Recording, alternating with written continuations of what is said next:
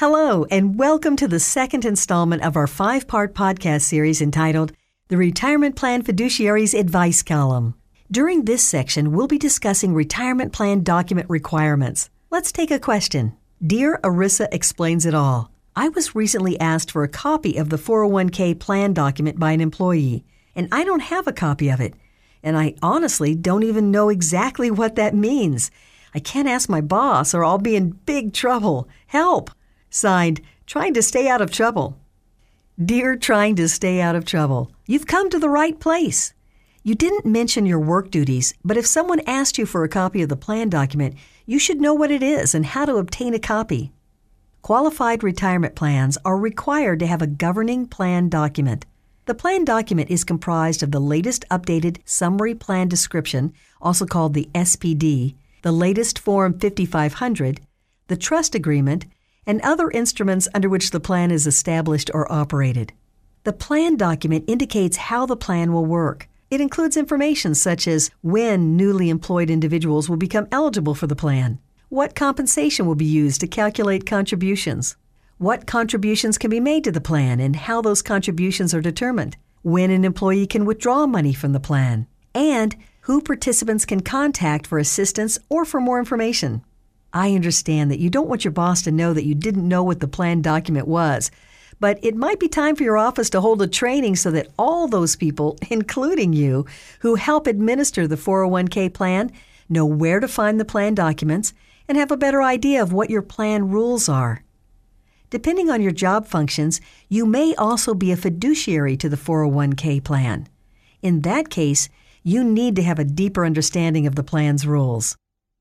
Let's take another question. Dear ERISA explains it all. I work in the HR office at my company, and my boss seems to think I should read something called the plan document for our retirement plan, but it's just too long. Do I really need to read it? What's the harm in just filing it away until we need it for something? Signed, Is it time for my lunch break yet? Dear Lunch Break, I hope that the first installment of our podcast helped you to better understand who is a fiduciary to your retirement plan. If you are a fiduciary, you are required to be familiar with the retirement plan's terms. Filing it away until you have a problem is not fulfilling your fiduciary duties to the plan or the participants and will likely be inviting trouble down the road. Practically speaking, if you don't read and familiarize yourself with the plan terms, you're setting yourself up for problems. Some common errors that arise from not following the terms of your plan include enrolling someone into the plan before he or she was eligible, or not properly enrolling someone when he or she first became eligible, using the wrong compensation to calculate contributions, calculating contributions incorrectly, administering automatic enrollment incorrectly, allowing too much money to be withdrawn as a distribution, or not properly processing loans.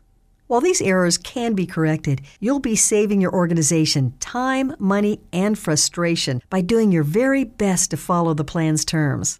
Many of these plan errors can be corrected by submitting an application to the IRS using its voluntary correction program. You may wish to consult with an ERISA attorney or an ERISA consultant to help you determine the method the IRS wants you to use to correct an error calculate any contributions that might be due, prepare the necessary paperwork for the application, and then work with the IRS to obtain a closing agreement stating that the plan is back in compliance. I think you would agree that preventing problems is preferable to trying to correct them after you have a participant complain that the plan terms were not followed. On a personal note, lunch break, it may be time to consider another line of work or early retirement Depending on your retirement plan rules, with which I'm sure you're now familiar, you may be eligible.